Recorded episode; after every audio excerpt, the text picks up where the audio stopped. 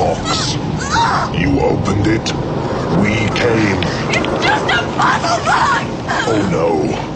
It is a means to summon us. Welcome to Filmstrip's Hellraiser series. Explorers in the further regions of experience. Demons to some, angels to others. Featuring Nick Come to daddy. and Jay. This is it. The old homestead. These podcasts will be spoiler filled as we discuss the plots, characters, and details of the Hellraiser films. Oh, no tears, please. It's a waste of good suffering.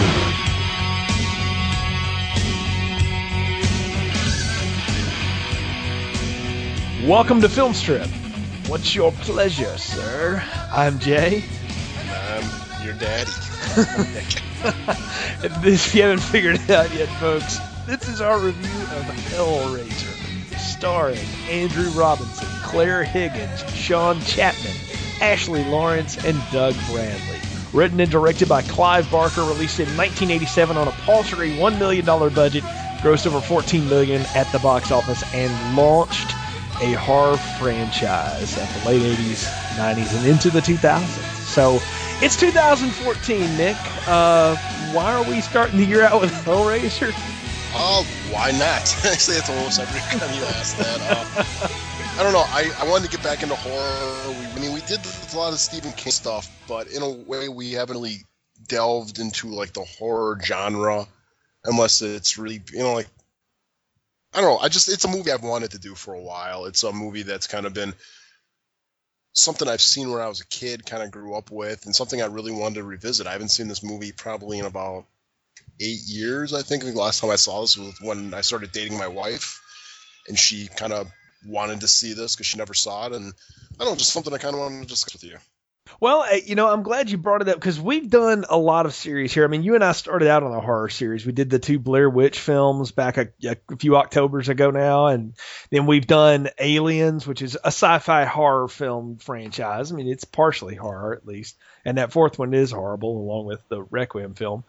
And And then, yeah, and then we, I mean, we've done Tremors, we did Terror Vision, we've done Critter. okay, okay, take it back. We've done horror movies, but I don't think we've done like a straight, straight up horror movie. Well, you know what? We haven't done a, a straight up horror franchise, and you're right about that. And I think sometimes, and I will say it's a misnomer, this gets categorized as you know another slasher series, and it's it's anything but. But it gets put in the same pantheon as Friday the Thirteenth, Nightmare on Elm Street, Halloween, all that kind of stuff. And I, I think it's an interesting one for us to do too. I've seen the first Hellraiser and the third one before doing this retrospective with you. So I'm really as new as you can get to that. And, and around here, that's hard to find. So if you can find a horror franchise that I haven't seen multiple times, on in multiple formats, that's always a fun thing to bring up on the show. And so you brought this to me, and I said, yeah, you know what? Why not? Let's take a look at Hellraiser. And that's what we're here to do. So now you've actually read the book, the novella that this is based on, correct? Yeah, the Hellbound Heart. Uh, for all intents and purposes, it's essentially the same story. The only main differences is that uh, Kirsty is not his daughter in the book. It's actually a girl who, um, well, Larry. Uh, Larry's the father in the movie. It's actually he's Rory in the book, and Kirsty is not Rory's daughter. Uh, Kirsty is someone who's in kind of in love or has a crush on Rory throughout the book. So those that that's that's that's really the only two big changes is just the name, the fact that Kirsty's just a female love interest, and the ending is a little bit different too. Just as far as the uh, Cenobites never decide to attack Kirsty, they kind of just give her the laminate object and just say, "Hey, hold on to this for us." It it it, fresh, it, it flushes out Frank's uh, Frank's character a little bit more in the beginning as far as what he has to Ah. do to get the box, but it's essentially the same story. Okay, well, I, I'll be curious to read that and just just to have it, I guess, in in my head somewhere along the way. But uh, you know, this movie, though, I mean, it has a definite following and a definite reputation. I think one of the reasons I avoided this when I was in my big horror phase, and this was in that time, I was watching a lot of horror movies. I just didn't. I didn't really get it. I look at the box of it and I was like, that just doesn't look like I don't really that guy doesn't look like he's what's he gonna do? Take the pins out and stab people with them? I didn't really get it.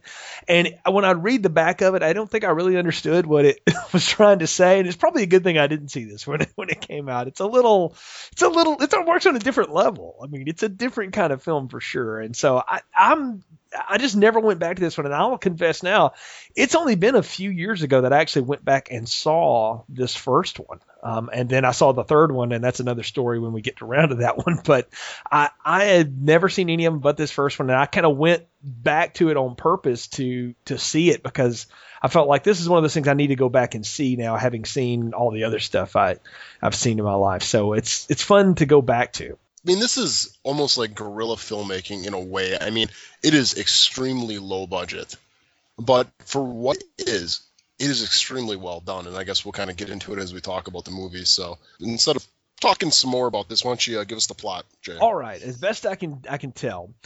Uh, it's about a man named Frank in search of new carnal pleasures who purchases a mysterious puzzle box um, somewhere, I guess, over in the Far East. Anyway, he comes back home to England and fixes the puzzles on the box and opens it up only to discover that he's unlocked a door to a hell dimension.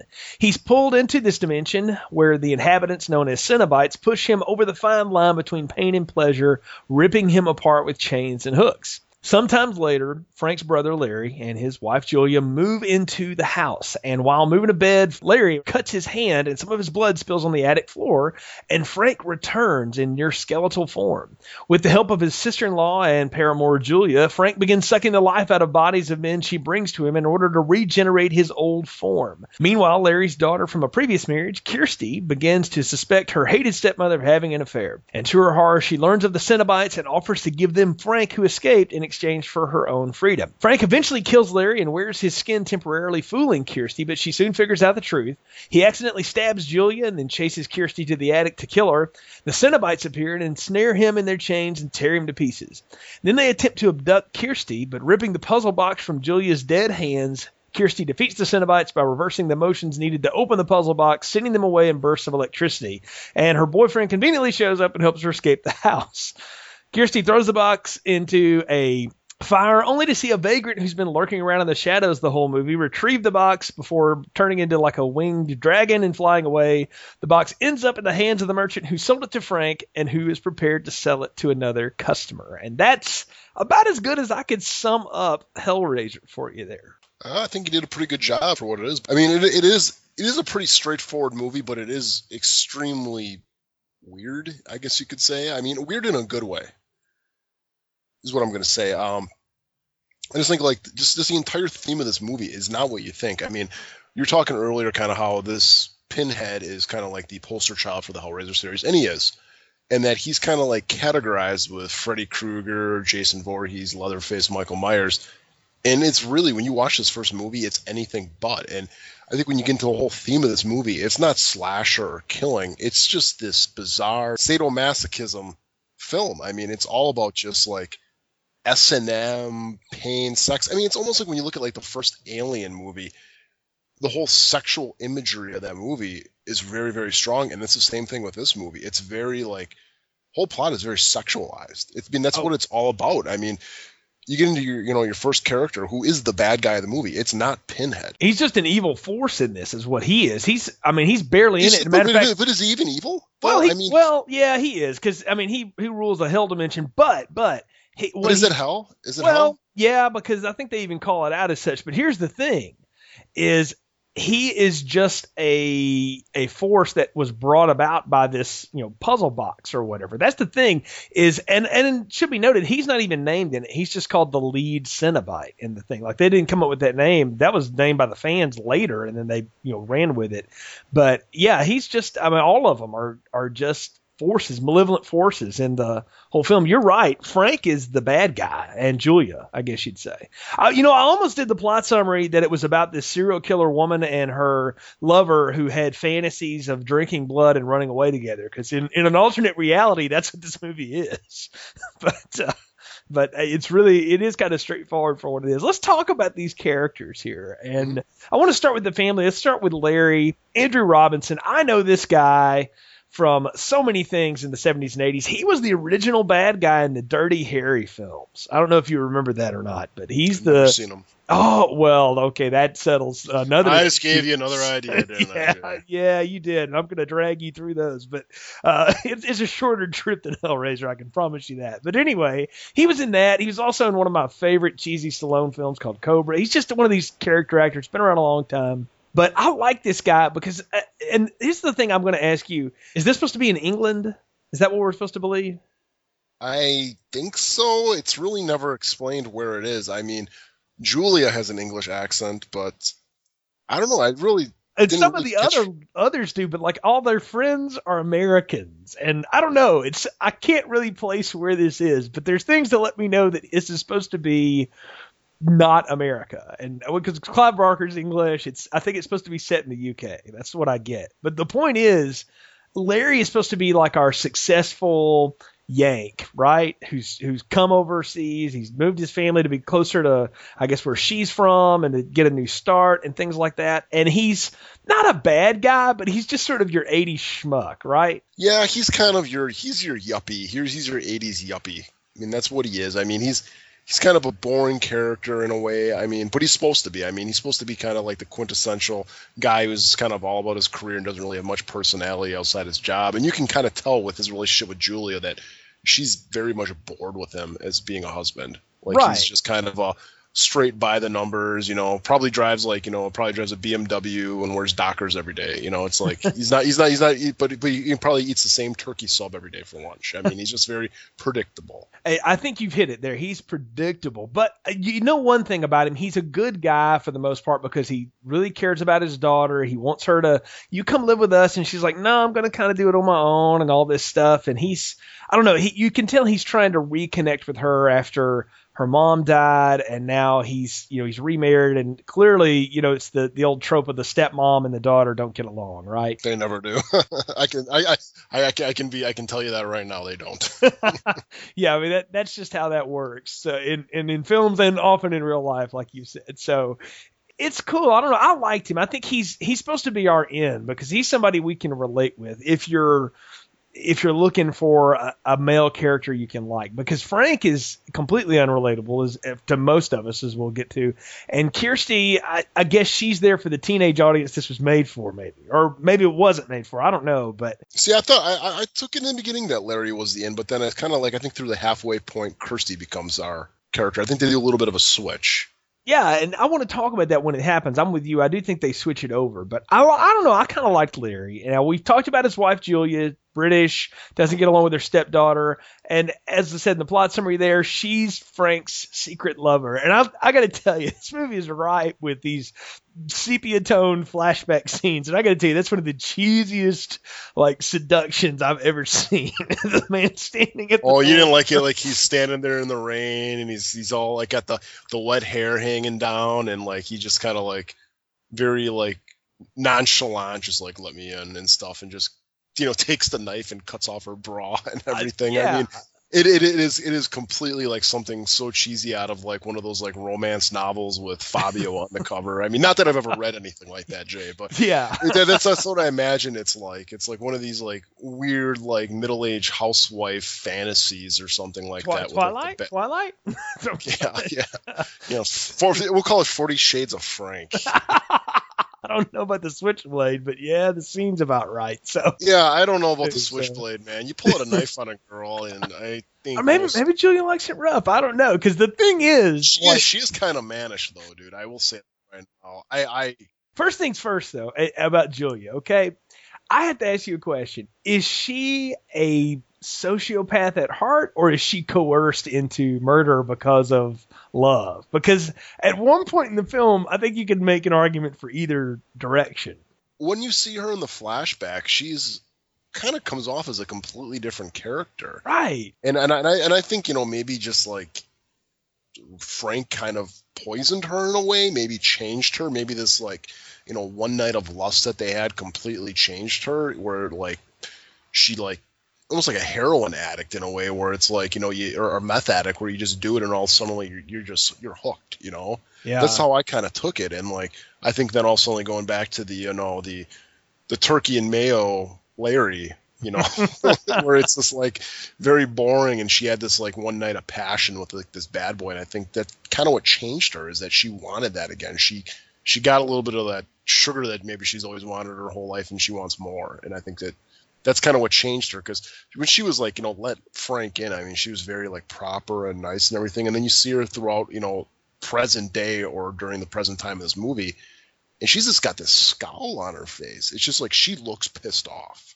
Well, she she's definitely a deep burn of anger, that's for sure. And I think the thing about Julia is, and you hit on it, is that Frank gave her a taste of something. And I, having watched this now a few times, I kind of take the reason that maybe she was so for going ahead with this move was she knew it was Frank's house or a place where he had stayed before, and she could be around his presence, or it would be somewhere where he probably would frequent. And we get the idea that Larry works a lot, and maybe you know she's going to have time to rekindle the flames or something. I mean, she goes up to that that attic, you know, kind of looking for him, and at or because they've found you know where he was squatting or whatever before he was torn apart that they don't know about yet. And you know, she's up there just kind of trying to, you know, sniff in his essence or something. It's very weird. I mean, it's a different kind of character, but I think she becomes, or I think she has a dark side that he has somehow or another unlocked in her.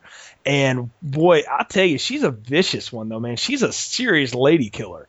I mean, she you know picks up dudes at the bar, and then you know they're back at her house. She hits them with a hammer and that's how she kills them all. I was I I think the thing that I was most surprised about this was how Julia has the most kills in the film. She's just like this murderous woman throughout mm-hmm. the whole thing, and like she's a complete seductress, and I don't even know how, man. I mean, I'm just gonna maybe it's mean to say this, but she's not very attractive, man. She's very mannish. Okay. Well, she she's got. She's well, got was she 80s attractive, 80s. man? Yeah, I'm, I'm gonna say this. I having grown up in the 80s, watched a lot of films in the 80s. She was attractive for that time period, like the way her hair was all done and everything like that. She would she would have.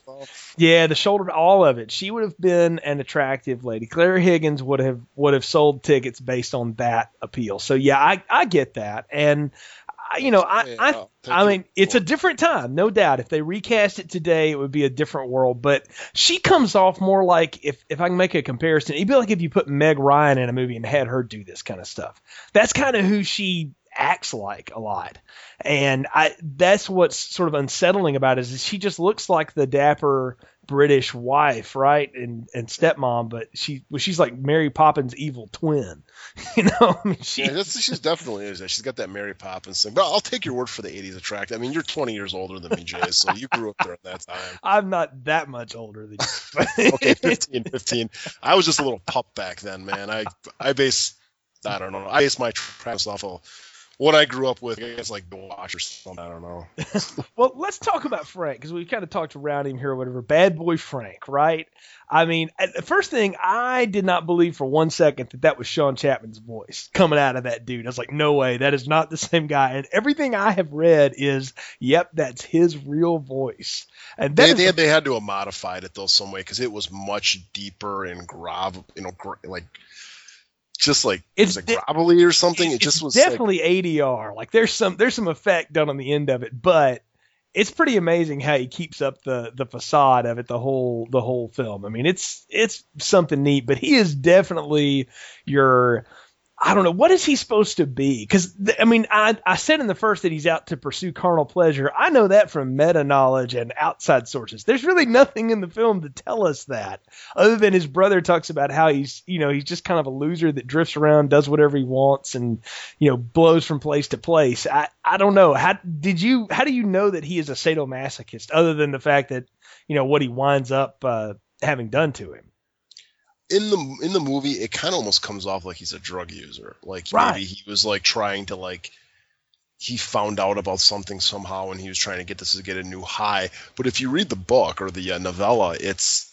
very clear that he is he's basically like a man whore. I mean, he he went around, he did everything you could possibly do, and he's just bored. He's nihilistic now, and he's just he's he's just kind of like a lonely wanderer around the world, and he's just trying to find this like new way of excitement. He's just like a like a drug user who's you know just got such a high tolerance that he's looking for something new, and that's when he discovers the lameness object, and he goes into it and opens it up and that's when the Cenobites come out in the novel, and basically the Cenobites tell him, you know, hey, we're here, we're going to give you pleasure, but they, they give him the option in the book. It wasn't like, hey, we're here, we're taking you.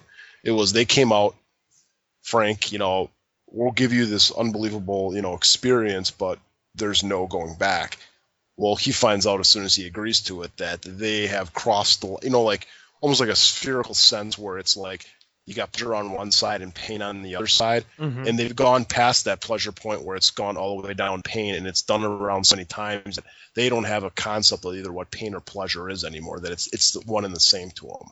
You know the thing I like about this is that none of this is explained in the film at all. Like they don't even bother with it. And I always say, you know, horror films start to fall apart when there's too much explanation for why things are the way they are, and particularly why the quote evil or the at least the malevolent force is the way it is. And I like the fact that a lot of this is just a mystery, and we're left to figure it out. And I think a lot of that is Clive Barker.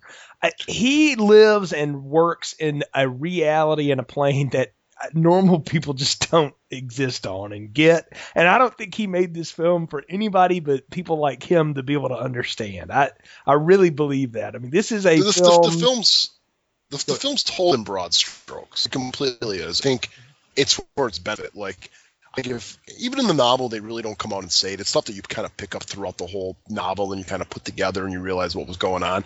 But you can you can pick and choose. I mean, you can you you, you can sense to what this is all going on, but it's not told. It's not talked down to you, man. It's not like mm-hmm. George Lucas telling us what the force is. I mean, Yeah. in, in, in the Phantom Menace, it's kind of just like you're entering this world, and they're not going to slow down to explain it to you. It's, Well, you got to you got you got to catch up, and Yeah. you know, you, you, it's up to you to figure it out if you want, and if you don't figure it out, you don't figure it out. Yeah, and I'll, I'm praising it for that. I like that touch. I really do. I think it makes the film stronger and it makes the story more interesting to watch because it gives it rewatchability because you want to go back and see can you figure any of it out before it reveals because they'll tell you everything you want to know in the thing and everything you need to know to be able to, to work in the story. But you know, the fun of rewatching these films is is to see can we, you know, put it together before Kirsty does or or anything like Mhm. that. And that's the kind of the cool bit. And I guess that's the time it's time to talk about Kirsty a little bit before we get into the film proper. Uh Ashley Lawrence, I don't know her from anything but the fact that she's in this and I know that she's in the sequel too. Uh, What'd you make of her? I, I got to tell you, I liked her. She had this kind of cute, spunky thing going on. She kind of reminded me of Sarah Jessica Parker from the 80s. She was that kind of chick, it seemed like. Yeah, she kind of reminded me almost like an Alyssa Milano from uh, Who's the Boss. There you go, that too. Yeah, so I really liked her. I mean, you watch a lot of these movies like Nightmare on Elm Street, and you got uh, God, what's her name? Oh, Heather Langenkamp, Nancy Thompson. She is Yeah. so bad. She's it is just like it, it, it is nails on a chalkboard bad. Yeah. Or even the Friday the Thirteenth, they're so bad. And she, None of those people plays Kirsty is Yeah. actually, you know, she's a pretty good actress. I mean, she's cute. She's, you know, and plays the character really well, and she's very easy to watch in the movie. I mean, Mhm. As compared to other movies where it's like, oh yeah, they got her, she's attractive, but man, she can't act, or oh yeah, you know, she's a good actress, but she isn't much to look at. I mean, she's kind of got both aspects here, and I really enjoyed her character throughout the whole thing. And you leave her character too. I mean, she's a very nice daughter to her to her father and stuff like that, and you Mhm. understand that, you know, yeah, it's a stepmom. That's the reason why she doesn't want to move in with because she doesn't want to be in a house with this new woman who's going to try to play her mom. But she's also at that age where she's trying to find herself. So it's just like, and it's a very easy character to relate to. Yeah, and I, I liked her too. I'll say this: you know, the only other horror main female I would say is is better is Jamie Lee Curtis in the Halloween films. I think she's a, a standard bearer in that, and I'm not even putting Ripley in the same category anymore. Even though I mentioned Alien earlier, I don't think that's the same kind of thing. But I, I do think um, Jamie Lee stands out. But she this girl's right up there with her, and I, I like the Kirsty character too. You know, we talked about how the the perspective shifts from Larry to her through the film. And I think it's a good transition because we care about her and we care about her plight. And it's it's also interesting to note that Julia, I think her initial motivation for killing for Frank essentially is because he sees Kirsty and is like, bring me her. And she doesn't want that to happen to her, even though she doesn't necessarily get along with her, right? I, I don't know. I just think it's neat that everybody in the film seems to want to take care of Kirsty, even the Cenobites. Like at some point, they bother with her, which is unique for bad guys. You know, they usually they just come in and do what they want, right? But they bother to listen to her plight. Yeah, I just think I don't know why. I mean, I guess it's just kind of a change Mhm. from what we normally see because normally it's they're the victim, they're the ones you know that are kind of in a circumstance that they can't control. Where she's kind of an outsider in the beginning, and kind of you know when she kind of gets brought into light, you know as it transitions over to be more of her movie, especially when she calls the Cenobites and everything like that. I mean, it's kind of nice to see that you know she actually instead of just running upstairs to get away from them like in so many slasher movies that she's actually able to use some type of negotiation with them and actually use her brain to Yeah, be able to get out of the situation. I guess it was just a nice, refreshing thing to see in a movie like this, or in what in a movie it's considered to be a slasher movie, but we've already stated it's it's not a slasher movie. No, not not at all, not at all. In fact, I I will put it to you to sort of think about as we go through the discussion the rest of the way here what this movie actually is, you know, and what kind of horror movie it is. But let's talk about it here. The opening scene is a real grabber. We have Frank buying the the box from the little Chinese man, right? And you know, he keeps laying out the hundred dollar bills. And I couldn't get over like how much like grease was underneath Frank's fingernails. I was like, what did he have to do to get that? I don't even want to know. You know, it's just I don't know what that's supposed to tell us about the guy, but obviously he has no vanity, right? And, and then we see him in the you know the room with all the candles, and he's playing with the box. And I, I mean, we're thrown right into this thing, and I don't know. I found that to be a real interesting introduction to us before we get to the first fish hook landing in him. Yeah, it's it's it's a really strange opener because it's you know Mhm. you start out and he gets the box and then only he's sitting around with candles and he's you don't even know what's going on and all of a sudden the hooks grab him and that's it. Mm-hmm. You know, a couple flashes of that with the Cenobites and boom, that's it. And the weird part is too, it's like you see the Cenobites right away, but you don't see them again for another hour in this. Yeah. So it is kind of a it is kind of a strange you know opening for this whole movie, especially when you consider you know how Pinhead's supposed to be some type of horror icon. But uh, no, I really, I really, I really like the, I really like the beginning because it is an attention grabber because it gets you right into it.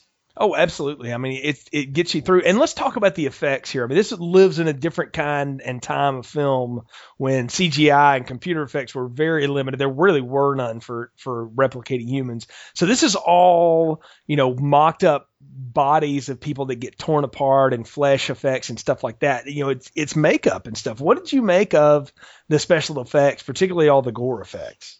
Um, well, the hook going into the flesh, I mean, it did look kind of rubbery or Play-Doh-y or whatever. It didn't look real, but we'll get into it in a little bit. But there is one effect in this movie that I think is just phenomenal when it happens, and it makes you kind of wonder how they did it on such a small budget. But Yeah. I mean, I mean, they, they, they are what they are. I mean, this is 80s flair, 80s fare, and it's low budget fare, but I think for what they accomplished with it, it's pretty phenomenal. Oh, I, I'll say now, eh, the fact that they did this on a million dollars is amazing. And now eh, part of that is aided by the fact that 90% of this is in this house. So it's this one set where they can work. So that limits some of it. But they do a lot with very little here. And I, I'm impressed with it, no doubt. I'm, I'm with you. I think it looks pretty good for its time. And I'm one of these people, too, that because of when I grew up, I, I can appreciate the practical effects. I really think that that makes a film work a lot of times when you get good practicals. And the one thing I do remember everyone saying about this film when I was growing up and, and didn't watch it or whatever was how incredibly gory it is. That it's just the goriest thing you've ever seen. And I have to say, for the time period that it came out, this was definitely pushing some boundaries. I'm surprised it came out in this time because this is when the MPAA was seriously, seriously strict about the kind of violence that it would allow into a theater. Oh, definitely. I mean, this is almost like kind of like Saw level stuff, and you know maybe this even was Yes. like kind of a influence for Saw as far as it just being completely torture. The film. I mean, that's the whole the whole plot is based around torture. So it, it is it is very weird to think that you know this movie did come out in the 80s. I mean, when you think about like Friday the 13th, you know, like remember like part two, how they had to like cut it down, and then you watch it today too, and it's just like that barely got an R. I mean, that would get a PG-13 today. You know, he cut out a cou- couple boob shots, and that's a PG-13 movie. I mean, Exactly. you see worse on The Walking Dead, and also, you know, yeah, I mean, this movie is head and shoulders more gory than Friday the 13th or even you know Nightmare on Elm Street. You know, sans maybe the you know scene in the bed with the blood shooting up. You know, Right. I and I'll say this too. This film atmospherically feels a lot like Nightmare on Elm Street, particularly Nightmare on Elm Street parts three and four, which were out around the same time this one came out, or re- really just thereafter. But I mean, it feels like that. It has that. I don't know that same dynamic. And the other thing that I noticed too, and it, you get it right from the beginning here, is the soundtrack to this thing is amazing to me. I love love Christopher Young's score here. This orchestra, it's very ominous, but it's kind of classic too. It's got this classic Universal monster kind of feel to it, doesn't it? Oh, definitely, definitely. It's a very, very good score.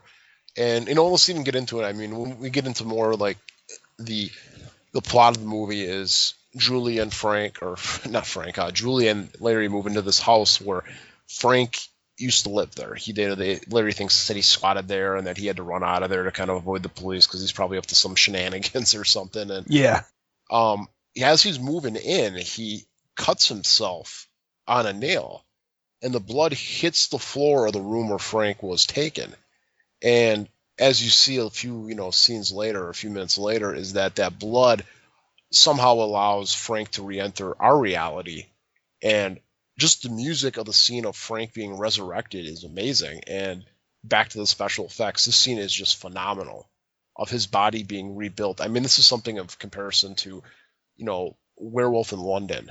Oh, you know, or yeah. it's or- just, you know, you get this transformation scene and it's just like, yeah, you know, it's not like it's not a it's not realistic, but it's just impressive how it looks, and it's just like, I mean, today that scene would cost like you know a couple million dollars to make, and you think you know this movie was made for a million dollars or less, and it's just a great scene. It just shows some craftsmanship and some love that goes into these type of movies. I, I, the thing that impresses me most about that scene, that resurrection scene, is like his spinal cord connects to his cerebral cortex that connects to different parts of his brain and puts himself back together. I mean, it's it's a gruesome looking scene, but in the other hand, I'm amazed at the level of detail they went through to do this. And I don't know if that's in the book or not on that, but I, Barker clearly had a vision here that he wanted to show that down to you know every fingernail coming back into place as Frank reforms himself throughout the the film here.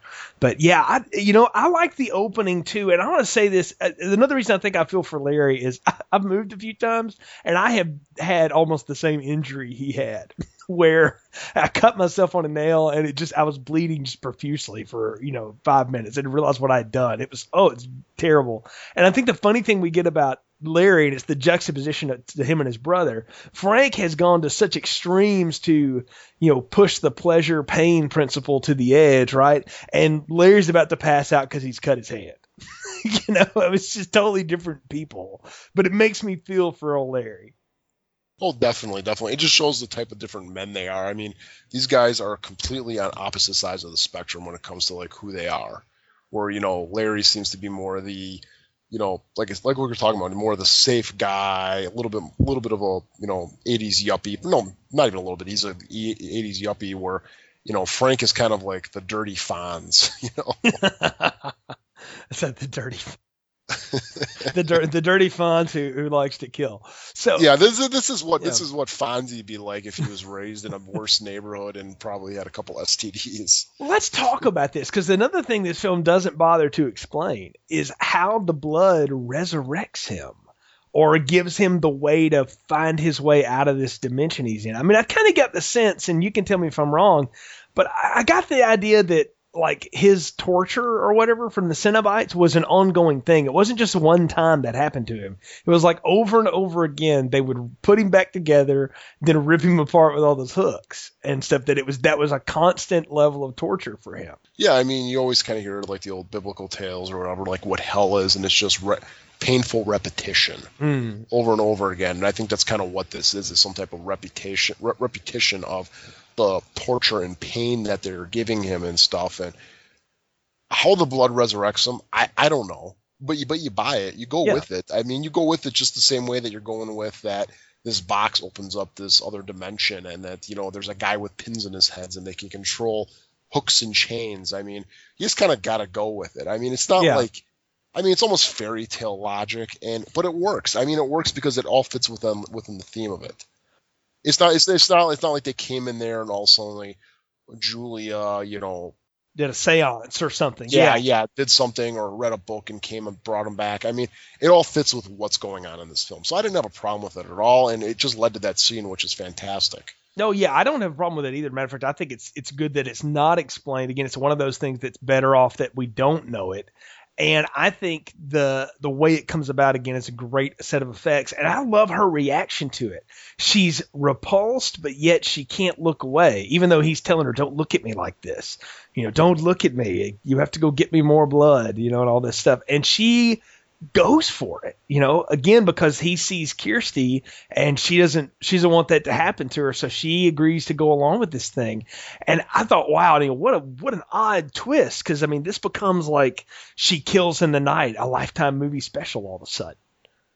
Yeah, it was almost kind of lifetime style with a lot of the stuff, but it works. I mean, you you buy her. It's not that like he all of a sudden comes back and it's just like, oh my god, I can't believe she's turning on her husband and going to do it because you believe it because of how she's acted so far in the movie. Right, right. The way that she's been she's been completely so disinterested in her husband and just like these almost like orgasmic type, you know, back, you know, flashbacks that she has through the whole movie where it's just like she's thinking of Frank and everything like that. So you, you completely buy it. Exactly. Yeah, and that's the thing is we already know her history with Frank. They've laid it out with us, so we get her motivation. It's pretty pretty clear from the start that you know she wants him back for whatever she has to do. Yeah, she'll she'll, she'll kill to get him back. Yeah, I mean, and she and she down literally does. And I like how eh, the more she, she kills and uh, the way she changes in it like the first time she's just totally repulsed by it and i love how she's standing at the door and that little thing crawls out on the floor and it's like don't look at me and as it drags the corpse away that was one of the creepiest scenes in the film i thought man that is pretty good it's not scary but it's unnerving and it's it's just it's and it's shot in such a way too nick that you can't really see what's happening but you know what's going to happen you know and it's Yeah, you know that he's doing some type of like almost like a like a spider, you know, that's, you know, paralyzes prey and it's sucking its innards out. you know, yeah it's doing very something like that. You can tell what's kind of going on without seeing it what's going on. And I think you kind of you, you you hit the word so perfectly, unnerving. And that's what this movie is. It's just unnerving with everything. Yeah And I think it's uh, not even unnerving with almost the way that what's being shown on the screen, but that someone came up with this idea.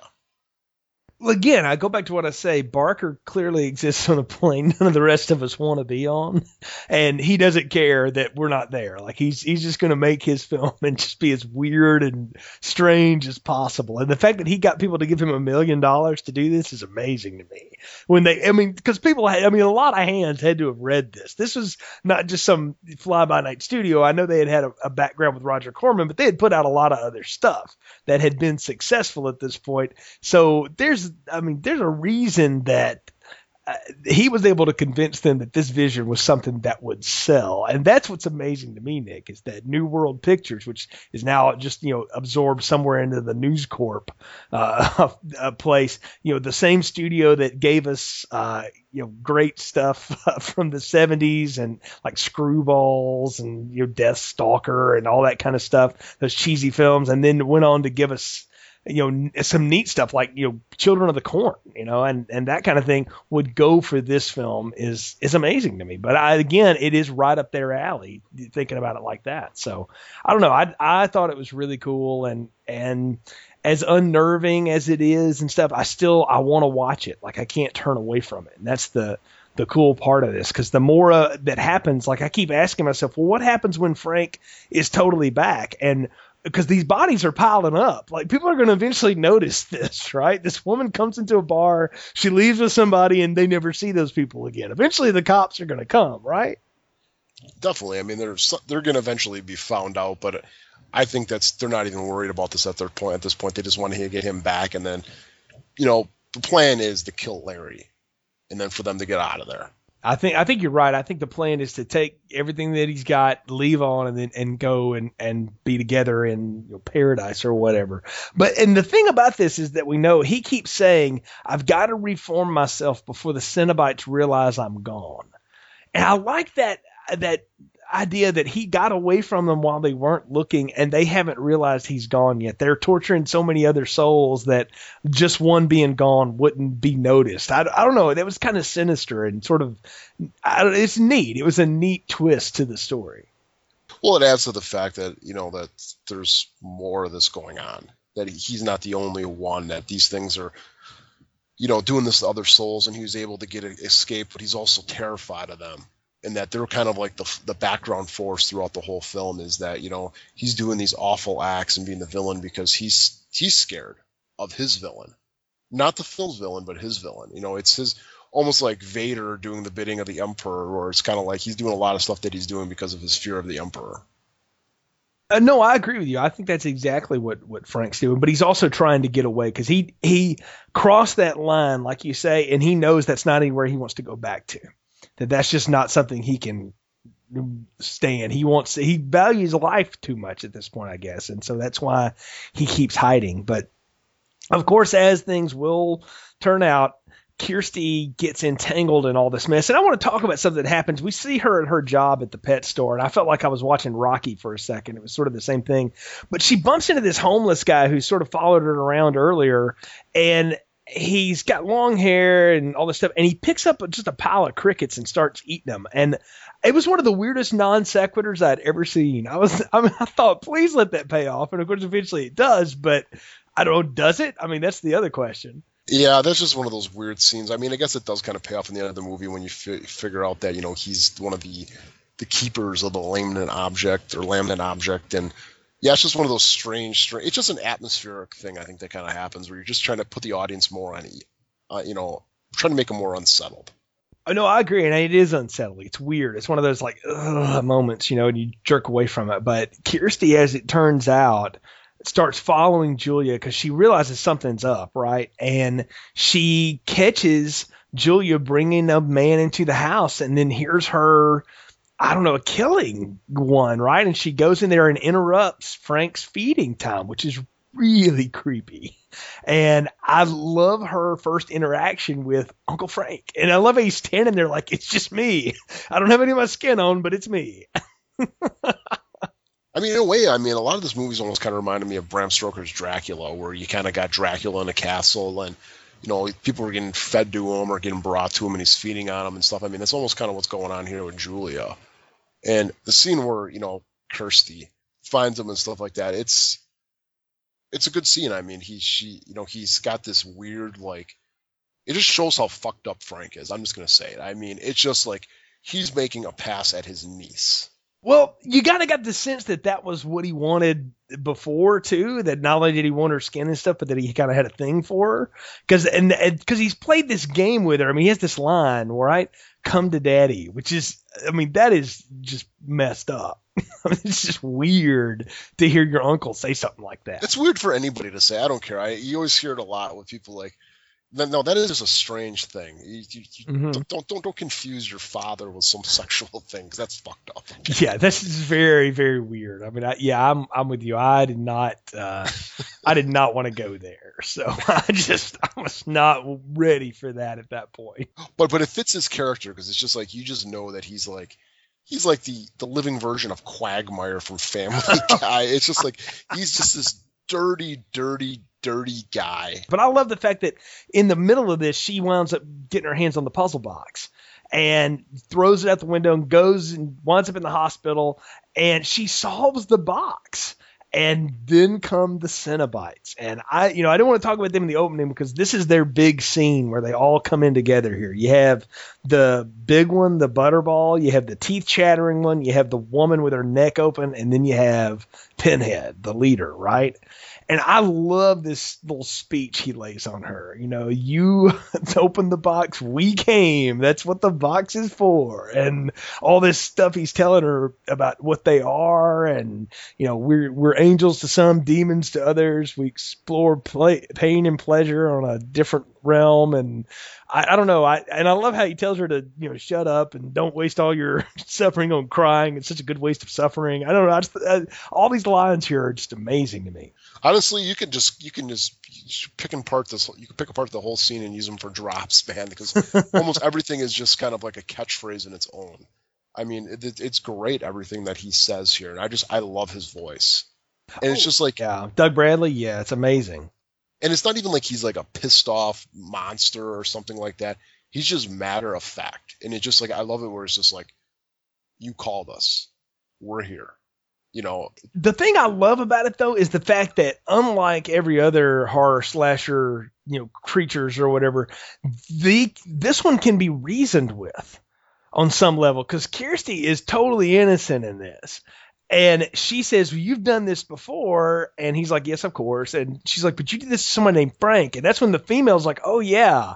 And like they remembered him. And then she lays it on him, Well, I, he got away from you and I can take you back to him so you can get him back. And it, you can tell they're like, excuse me? And then they they really go for it. I don't know. I thought that was really cool that she was able to bargain with them. Like that never happens. You can never do that with jason or freddy or michael myers or you know leatherface or hell even chucky. You know you, you can't do that with the leprechaun. You can't do that with any of these man. You didn't do it with the critters. I mean i, I like the fact that you can reason with these beings. And that's what I think separates Pinhead is he's intelligent. I mean, you can tell there's a brain in, in him. I mean, you know, you could say about Freddy Krueger, but he's just more like psychotic crazy. Where this guy is just very, he's very calculated. You know, he he's he's a chess player. He's not checkers. You know, he's just very very much to matter of fact, and he's just you can reason with him, but you got to have something to reason with him with. He's not dumb exactly and I like that she she's able to get out of it, but it's not like, oh, she got away and she's free. It's like, yeah, we'll let you go, but we can pop up anytime we want.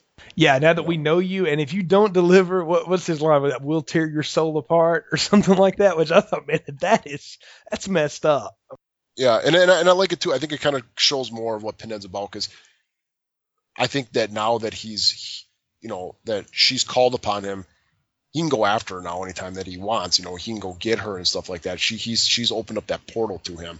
And I think that kind of just shows more of what these creatures are about. They're not about like world domination or killing every you know camper they can. It's just like they're workers. I mean, it's just like they're very much to the point. It's like, yeah, you know, you you you you die. They're almost like nine one one.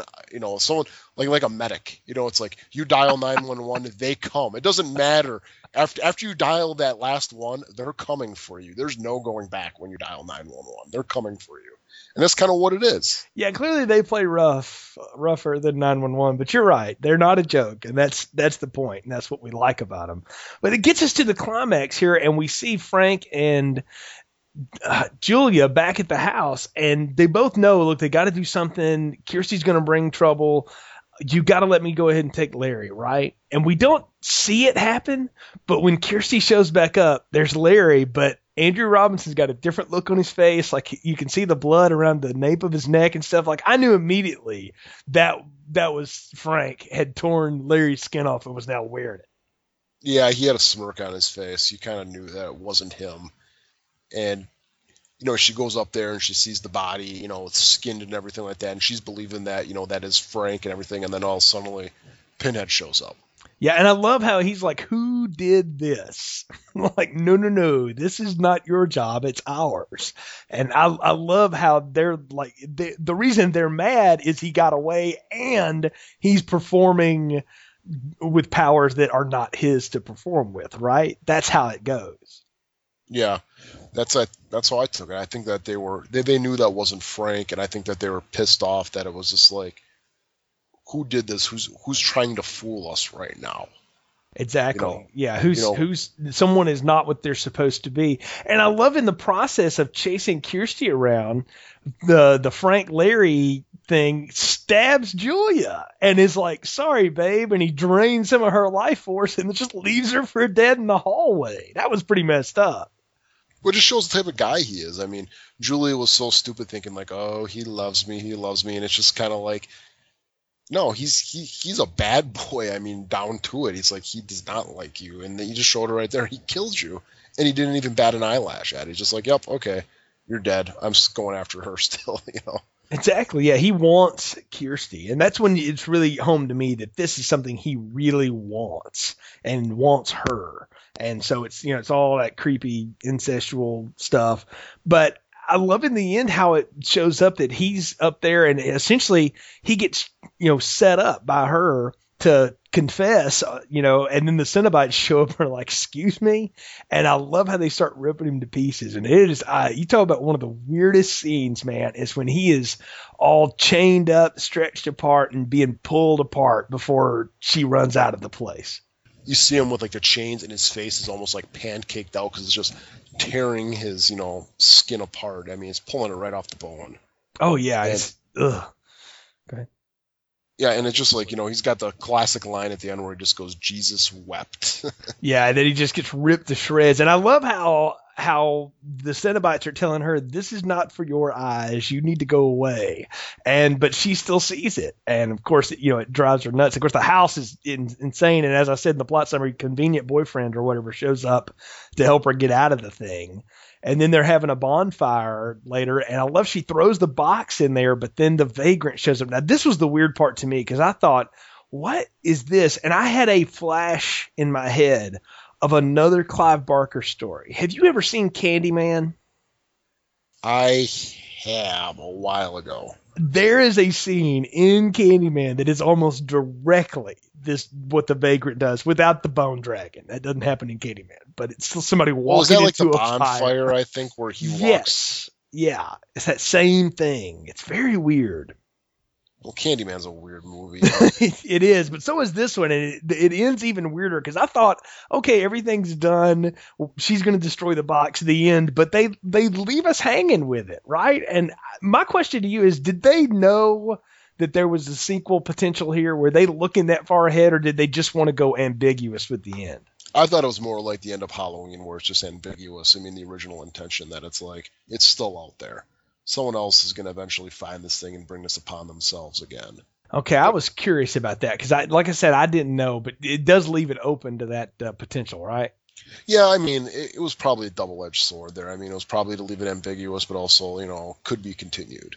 Right. So I I don't know. I thought it was like I said, I thought it was a very strange way to end what had been a, a pretty straightforward film so far, but uh, Yeah, it's it's weird with like the bone dragon and stuff. And where Yeah. were they at the end? I mean, where was that? I don't know. Was it in the backyard? That's what I was going to ask you. I, But there's like a hospital in the background and stuff. And the location of this film is is a complete mystery to me. Again, I don't know if we're in England, if we're in America half the time. Well, I don't know where we are. Like I do really, have weird field fires everywhere in England? I don't know. I've never been there before. So I, neither have I. possible. It's possible. If any of our, our listeners are from you know across the pond, let us know because we don't know. I mean, I'm I'm curious too. I'm not sure what the point of it is, but it's very weird. Like I said, it's a very weird ending to what had been a weird film. Because at, at first, I actually I thought it was the house that they waited around for it to burn down, but it was like, dude, that would take a long, long, long, long. Yeah, that house. Yeah, that house was huge. I mean, that would, and someone would come. Someone would come to put that out. That was- Yeah, and then from what we see in you know part two is that you know a lot of the movie takes place back in the house, so obviously that house didn't burn down. Right, right. It just gets abandoned. So yeah, I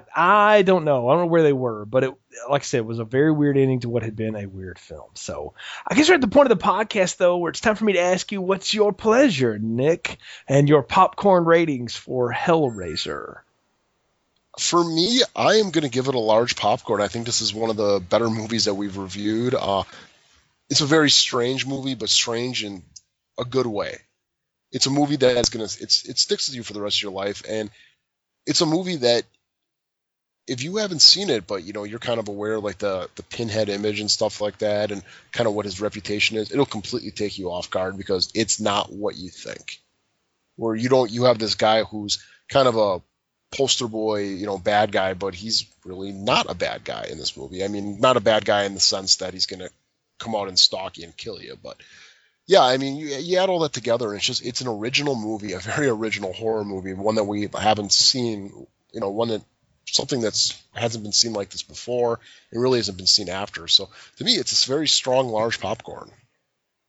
I'm going to join you in that too. I, I'm surprised too because I didn't remember liking this, having watched it, you know, many years uh, later than it came out, and it had been a few years ago. But going back to it this time, and I watched it twice for this review, I really enjoyed it. There's a lot here to hang on to, and I'm going to put a lot of it on the performances. I think Kirsty is a very likable uh, ingenue here and someone we can follow. I think Larry's someone you can feel for, and I think Frank and Julia are just fascinating. And moreover, the Cenobites are just they're perfectly placed and peppered into this thing. And I wanted to know more. I'm glad that there is at least a sequel to this. We'll see if I feel that way after next week. But uh, I'm with you, man. Large popcorn for me, and I'm curious to see where this thing goes next.